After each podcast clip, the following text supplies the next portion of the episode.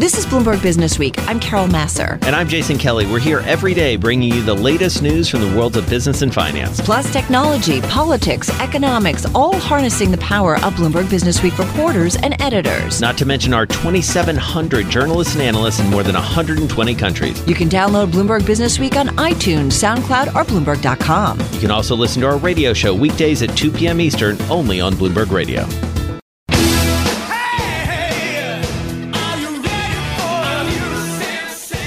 Yeah, that new sensation. We're talking about 5G. We want to talk F. about it. it's another F. See, we're gonna we're gonna have a laundry list of uh, the other Fs by the end of the day. Hey, let's get into 5G. What you really need to know uh, when it comes to uh, 5G specifically. Bob O'Donnell is president and chief analyst at Technalysis Research, based in Foster City, California, in our Bloomberg Interactive Broker Studio right here in New York. We said it's been a long time. Yeah, it has. It has, but it's so great to be back. Well, it's great to have you back. Well, thank you. I, I really appreciate it. So, But- what do we need to know? I mean, I feel like our phones and things have become so disposable, it kind of hurts me. Yeah. Uh, in terms of the waste. But tell me about 5G. What do I need to know? What, Well, do, what do I care? yeah, you know, here's the deal. If 5G, let's be clear, this is a multi-year transition. Everybody's been talking about it as if it's going to happen. A switch is going to turn, and boom, here it is. Like Uh, but- Y2K. Yeah, sort of. but you got a couple of things you got to remember. Bottom line is eventually what we will get is faster networks, more efficient networks, uh, slightly safer networks, and applications beyond just phones that do some interesting things. And so that's why there's a lot of promise there.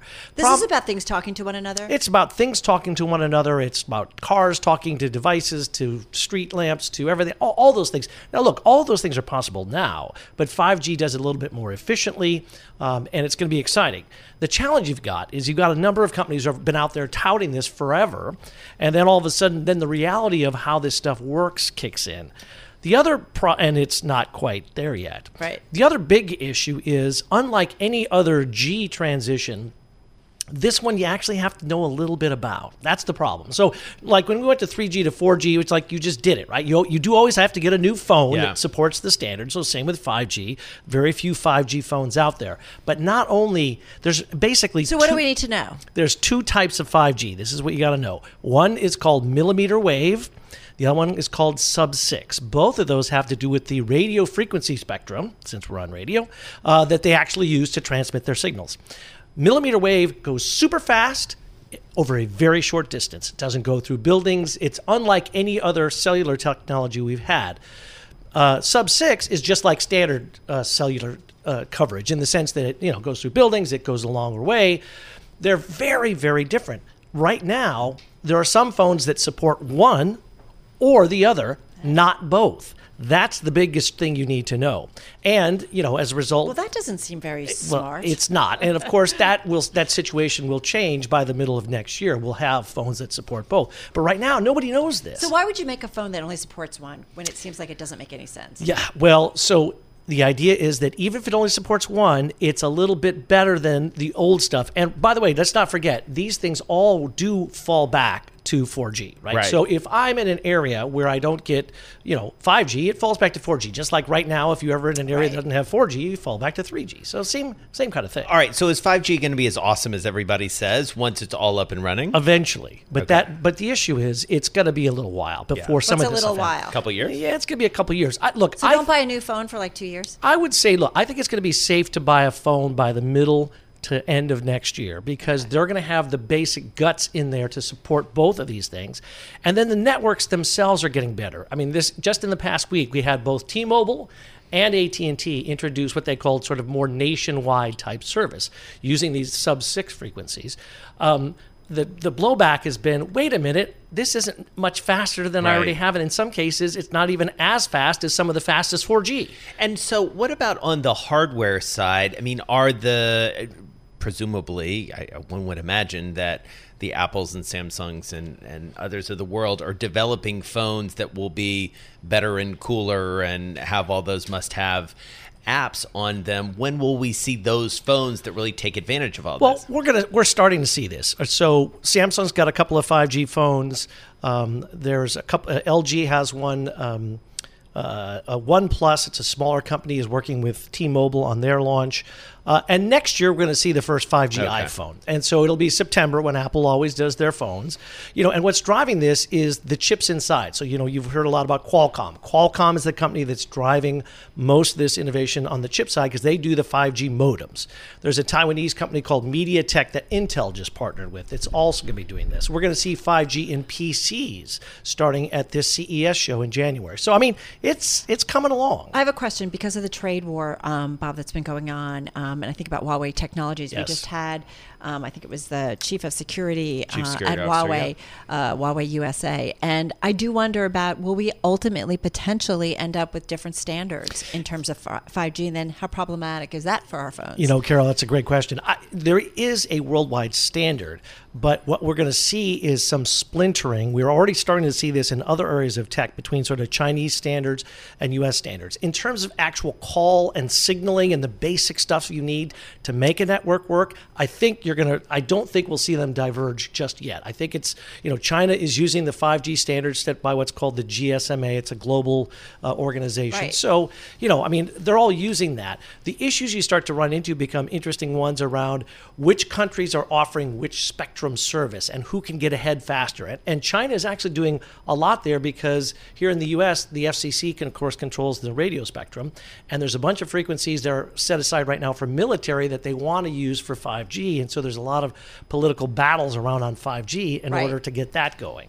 All right. Well, we're going to leave it there. Great to have you here with us, Bob O'Donnell, President Chief Analyst for Technalysis Wave to Research. the passing crowd. Yeah, waving to all the crew walking by our Bloomberg Interactive Brokers the holidays. Studio. tourists in town. They came to see the exactly. They came to see the tree, Carol Yes. Massar. It's all part of the, you know, the same sort of uh, tour that Crazy tour, crazy NYC It tour. happens. It happens.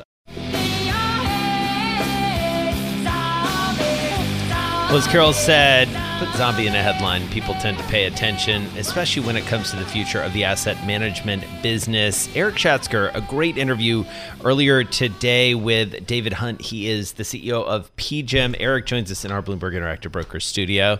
All right, Mr. Schatz. So, what did uh, David have to tell you? Jason, it's a bull market for risk assets. It is not a bull market for the firms that manage those assets. David is calling it like it is.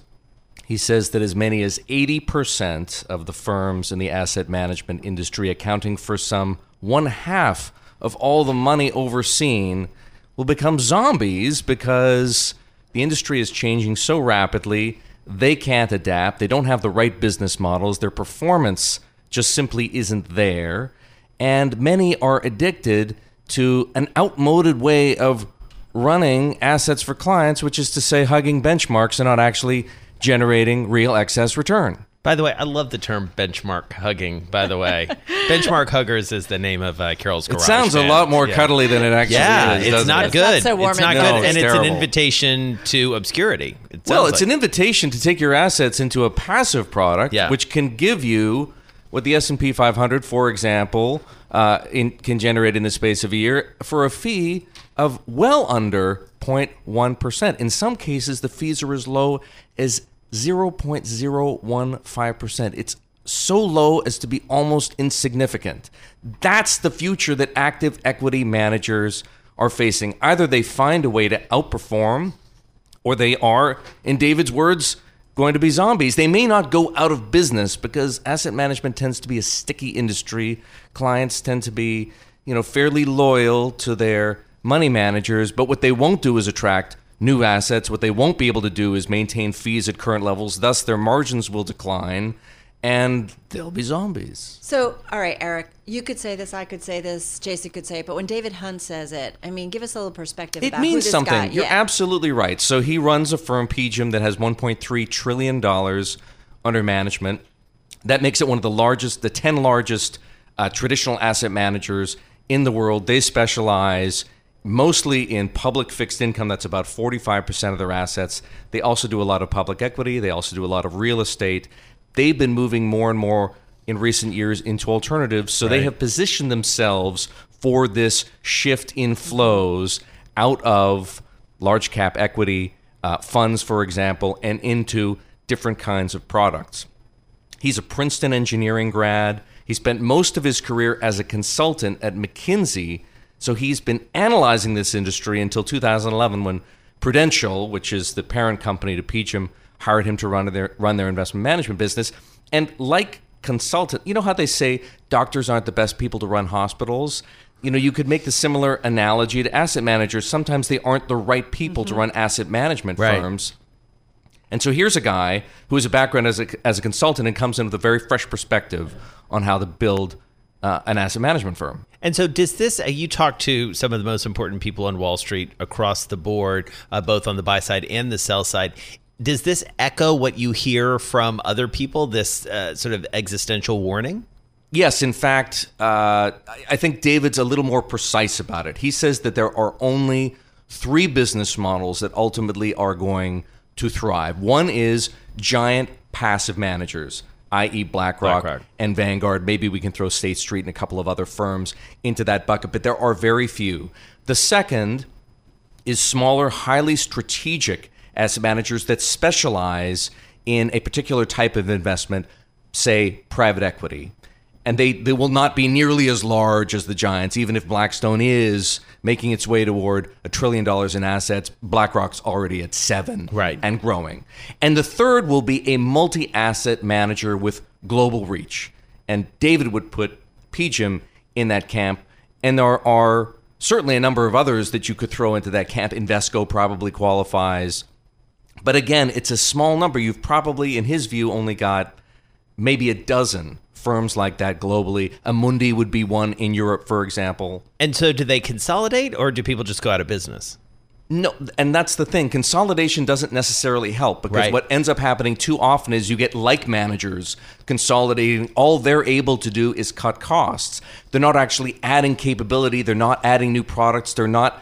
They're not, you know, building a more diversified product offering for their clients, and so they don't actually become any better or more appealing at what they do. They might become a little more you know financially efficient but scale alone isn't a survival tactic Yeah, really, really interesting. All right, Erik Schatzker, editor at large, so much more here at Bloomberg. His conversation with David Hunt over at PGIM, it's the most read story and one of the most emailed stories as well. This is something folks on Wall Street certainly talking about. So earlier we caught up with the CEO and founder of Beyond Meat, Ethan Brown. Now, what's interesting is it's been quite a year for Beyond Meat.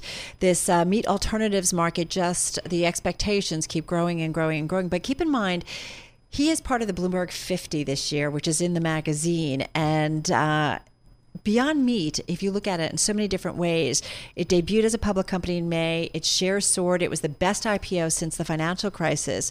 Um, but the company continues to find more and more opportunities. So there was so much to talk about. It was a big year for sure, and we started by asking him what the big moments were in 2019.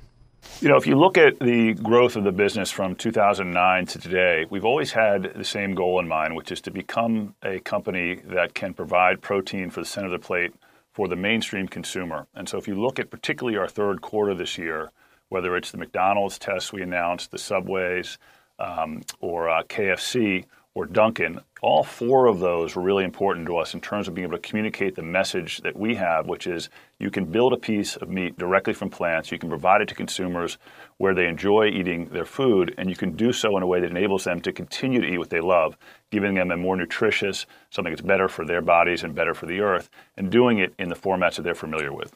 What about this year surprised you the most? What was the most challenging? You know, it always is around continuing to educate not only the consumer but the media around just how healthy and uh, how much our company is driven by the human health imperative. If you look at the products we're creating, take the Dunkin' uh, sausage for example.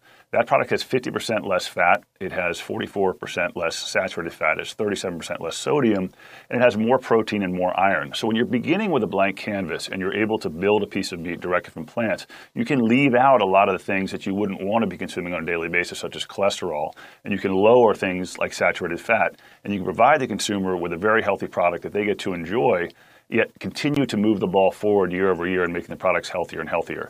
So as we get into 2020, you'll see us continue to drive toward goals that will enable the consumer to eat what they love, but do it in a way that's healthier for them. Well, let's talk about that because I feel like that comes up often about maybe this becoming even a healthier product because there is still a fair amount of sodium and so on in it.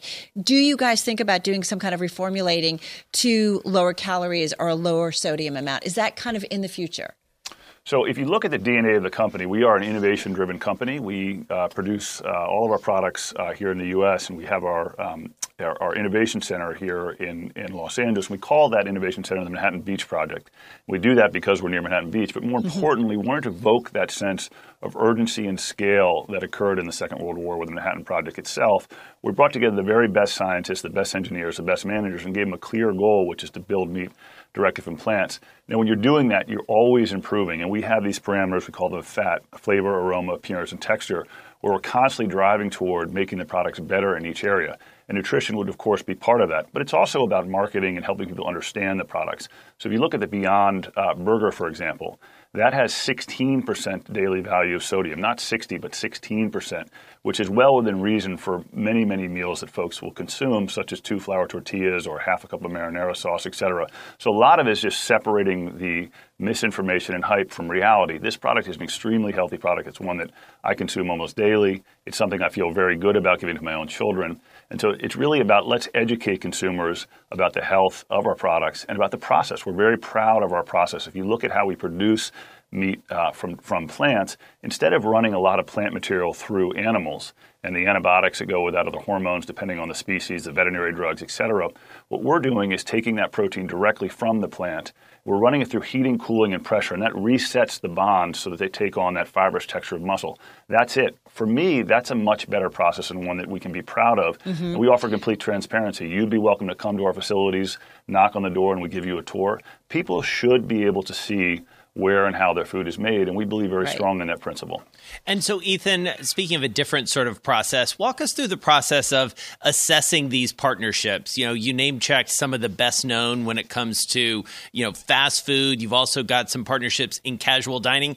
How does that work? Because, pun intended, it feels like everybody wants a piece of this market right now. Right. So you always want to align yourself with the marquee players, and, and that's what we've done from the beginning of the company. So when we decided to go into retail way back in, in 2009, the first company we called was Whole Foods, and then we've been able to proliferate out through Kroger, et cetera. But when you then you look at our venture history, the, the first venture firm we worked with was Kleiner Perkins, and now we have a great list, including Great Point Ventures and many others. Um, but if, if you're now uh, looking at the fast food space or the quick serve restaurant space, you also want to adopt the same philosophy. Who are the marquee players, and how do you become uh, of service to them. And that's what we've been able to do, whether it's McDonald's, uh, whether it's Subway, uh, whether it's KFC or Dunkin'. We're constantly looking, Carl's Jr., Hardee's, et cetera. We're constantly looking to serve the very best partners uh, in the space so that we can grow with them. What's the focus? Is it retail or food service, or will it be a 50 50 split going forward?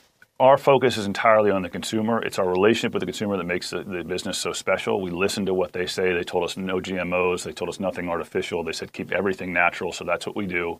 Um, and that makes it harder, by the way. It would be much easier to genetically modify plant material to make it uh, uh, take on the, the texture and appearance and aroma of, of, of, animal protein. Right. But we won't do that. And so we're constantly uh, focused on what the consumer wants. We'll meet the consumer where they are. So if it's if it's uh, it's quick serve restaurants, we'll be there for them. If it's retail, we'll be for them. So, right now it's about 50-50, and yeah. the market will tell us which direction to Okay, so it could change going forward. Yeah. All right.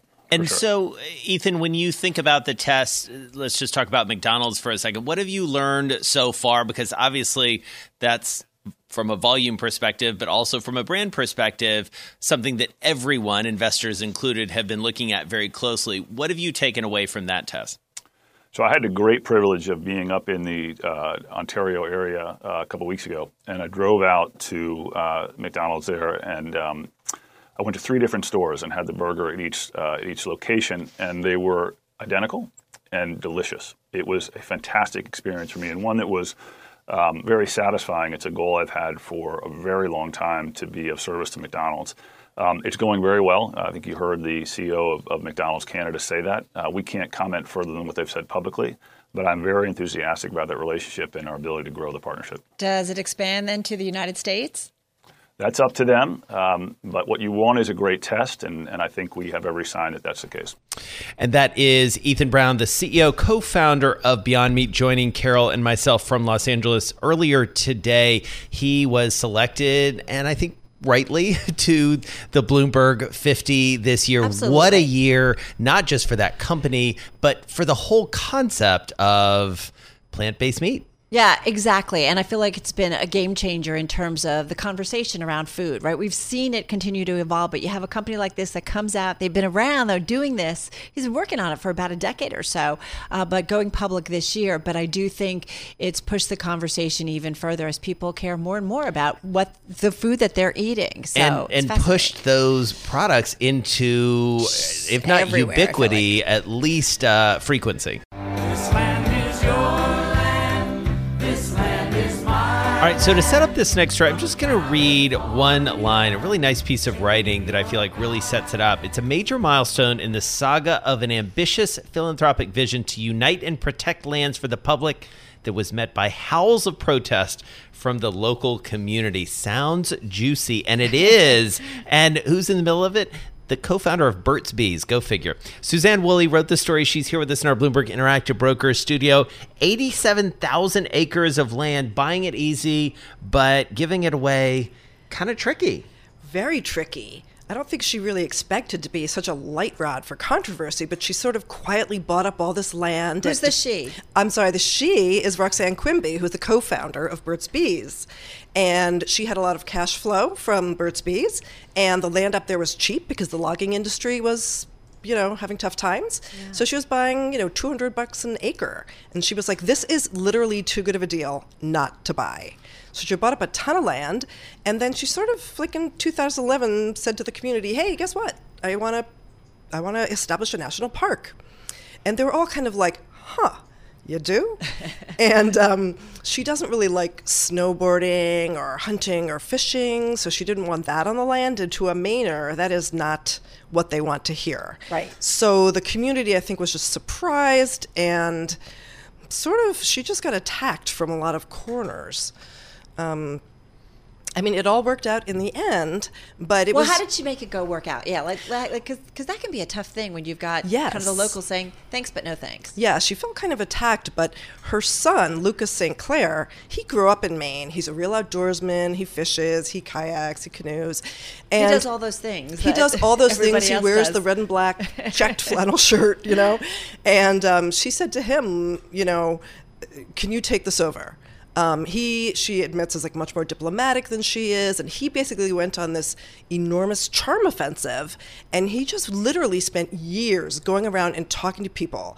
One guy said, like, I'd love to talk to you, but can we do it in like the? They were in the um, department store. Can we go in like the freezer area because I don't want people to see me talking to you. Oh, my goodness. But and he used to go to like the dumpster, and on weekends when people come to throw out their garbage, he Right. would talk to them. Yeah. And he really just like got people to finally focus on it as a good thing for the local economy, which Right. was very depressed. because he was doing a lot of retail politicking to some extent, and in part because some of the opposition was coming from the former governor. Yes, yes. And the governor, you know, while he was governor, was also very against it. This but is it's Paul LePage. Exactly. Yeah. He was vehemently opposed to it. Um, described it as a federal land grab um, that would, you know, hurt the logging industry.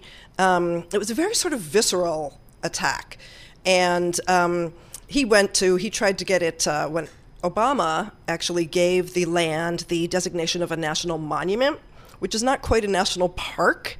But a national monument can be created by the president just saying, like, I proclaim that this is a national monument. And a national park is created, you has to go through Congress. And Quimby and her son knew that if it had to go through Congress under a different president, it might not happen. It's pretty remarkable, right? Because you think it would be okay. Here's this land. We want to give this to you, gift it to you, and you think it would be a no-brainer, um, Right. So where are they today? So Well, the signs for the um, monument finally went up. I think they're probably all up about now, but the signs have been held back in a sort of as part of a political tussle because President Trump was, you know, ordered a review of some of the national monuments and whether they should be shrunk or changed, whatever. And it was on the list of those monuments, and nothing happened to it. It wasn't diminished or anything, but um, you know, the governor put it on hold. Said like, well, we, we don't put the, want to put the signs up because we don't know what's going to happen. So, and then there were lots of twists and turns, and they sat in storage for a year. But now they're going up. And so, you know, Suzanne, you cover the wealthy, as it were, uh, writ large, very large. People live in large. And I do wonder, you know, this feels very of the moment that this is the type of philanthropy that, that people are doing. And it does also feel like a lesson that it's not as easy as it looks all the time. Because I'm sure Roxanne Quimby thought, slam dunk, this is easy. I'm buying it for cheap. I'm doing something good for the world, and probably didn't anticipate this happening. No, she said she really had the battle scars to show for it. Um, I mean, doing what she did is unusual, and that she spent years like buying up, like paying like twenty five thousand dollars per deal. She was like a real estate wheeler and dealer up there for a while, um, and you know she she says you know it's a really wonderful thing if you're able to do something like this to protect land Right. for the long term. It's a great thing to do, but it certainly is not as easy as writing a check. Right. But it's not of the times that I think people are pushing back or saying, well, here's, you know, great, but wait, here's what I want. right Yes. well and so- also it's sort of the the complications that come from the economics of industries that are going through certainly uh, Right. a certain amount of trauma yeah, Yeah. dislocation Can't is a really good way to put to it, yeah. yeah absolutely all right because there's a whole other issue we didn't get to talk about which has to do with indigenous peoples and the Oh, monument yeah. and all of those things so check out this story it's really terrific suzanne woolley wrote it buying 87000 acres of land was easy giving away was harder be better Be better. That's what it's about. B-E-E. B E E. better. We love this. We're talking yeah. about Burt's Bees. I'm driving in my car. I turn on the radio. How about you let me drive? Oh, no, no, no, no. Who's gonna drive you home? Honey, please, I'll do the driving. Drive on. Excuse me, I want to drive. Just drive, baby. It's the question that drives us.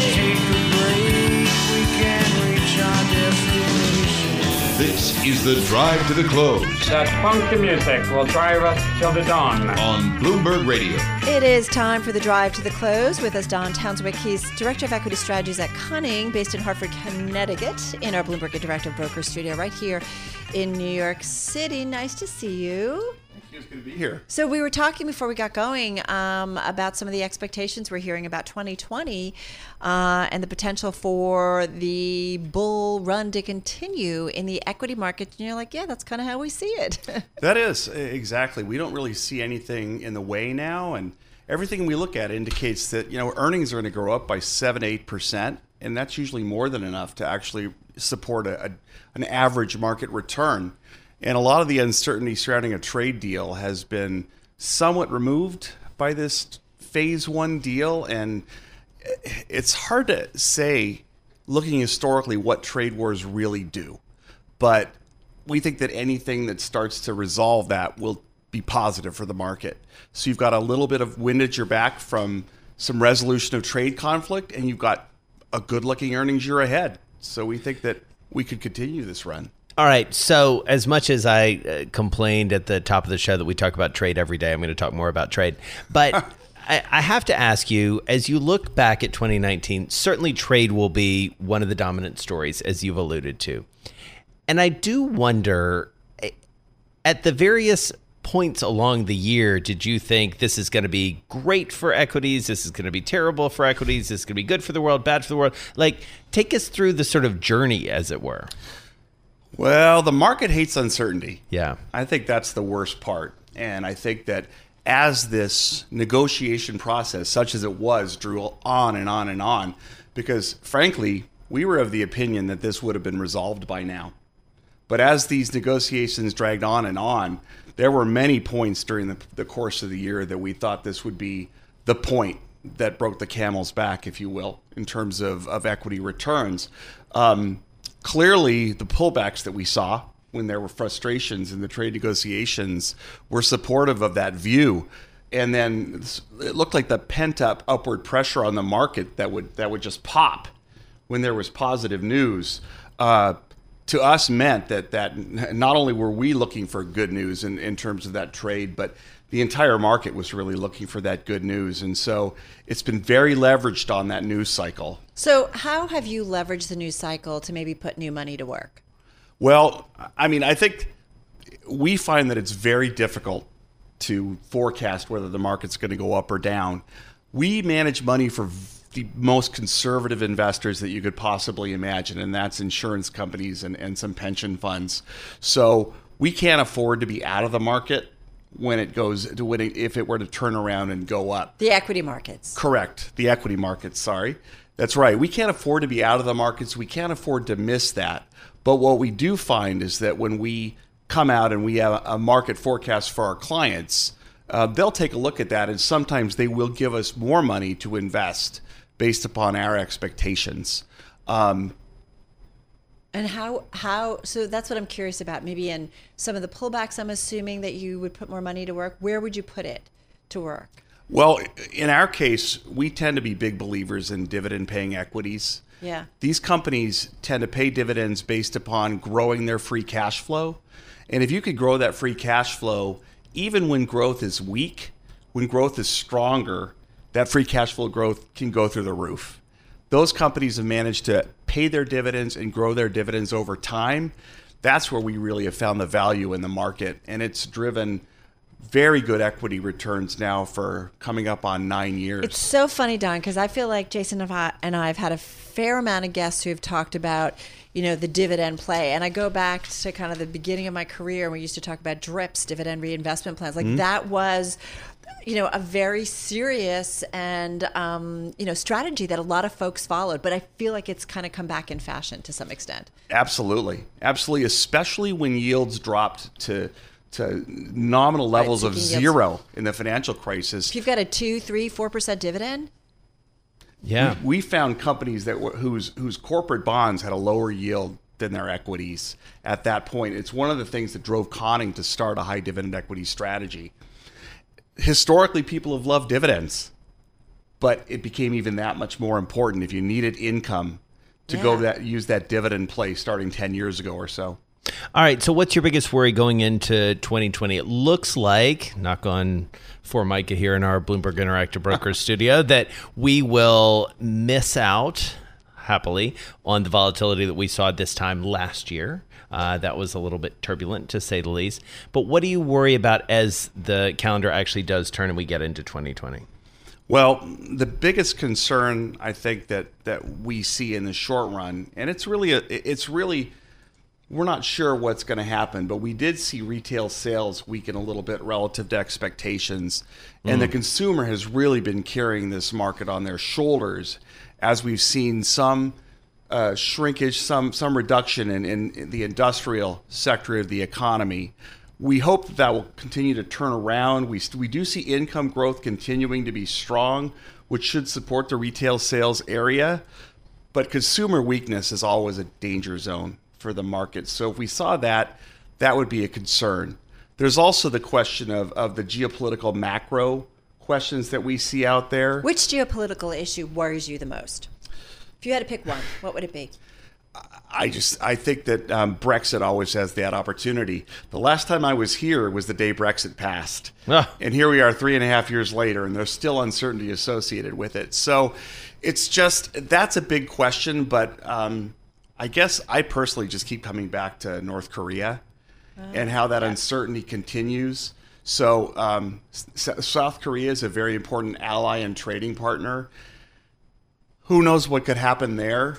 But um, by and large, it looks like ideally we'll see some sort of action taken in, for example, the Eurozone to try to boost growth there. But if that doesn't continue, that's also problematic because we can't have the Eurozone continuing to be a slow growth economy while we continue strong. which we actually had some data points out i think um, overnight that showed i think some weakness in germany and, Yeah. and maybe some concerns about really uh, the european economy once again so Okay. yeah that continues euro, euro economy ends 2019 still struggling as momentum stalls one of the stories on the bloomberg All right, Don Townswick is Director of Equity Strategies at Conning, based up in Hartford, Connecticut, joining us here in our Bloomberg Interactive Brokers studio today. Thanks for listening to Bloomberg Business Week. You can subscribe to the podcast on iTunes, SoundCloud, or Bloomberg.com. You can also listen to our radio show every weekday at 2 p.m. Eastern, only on Bloomberg Radio.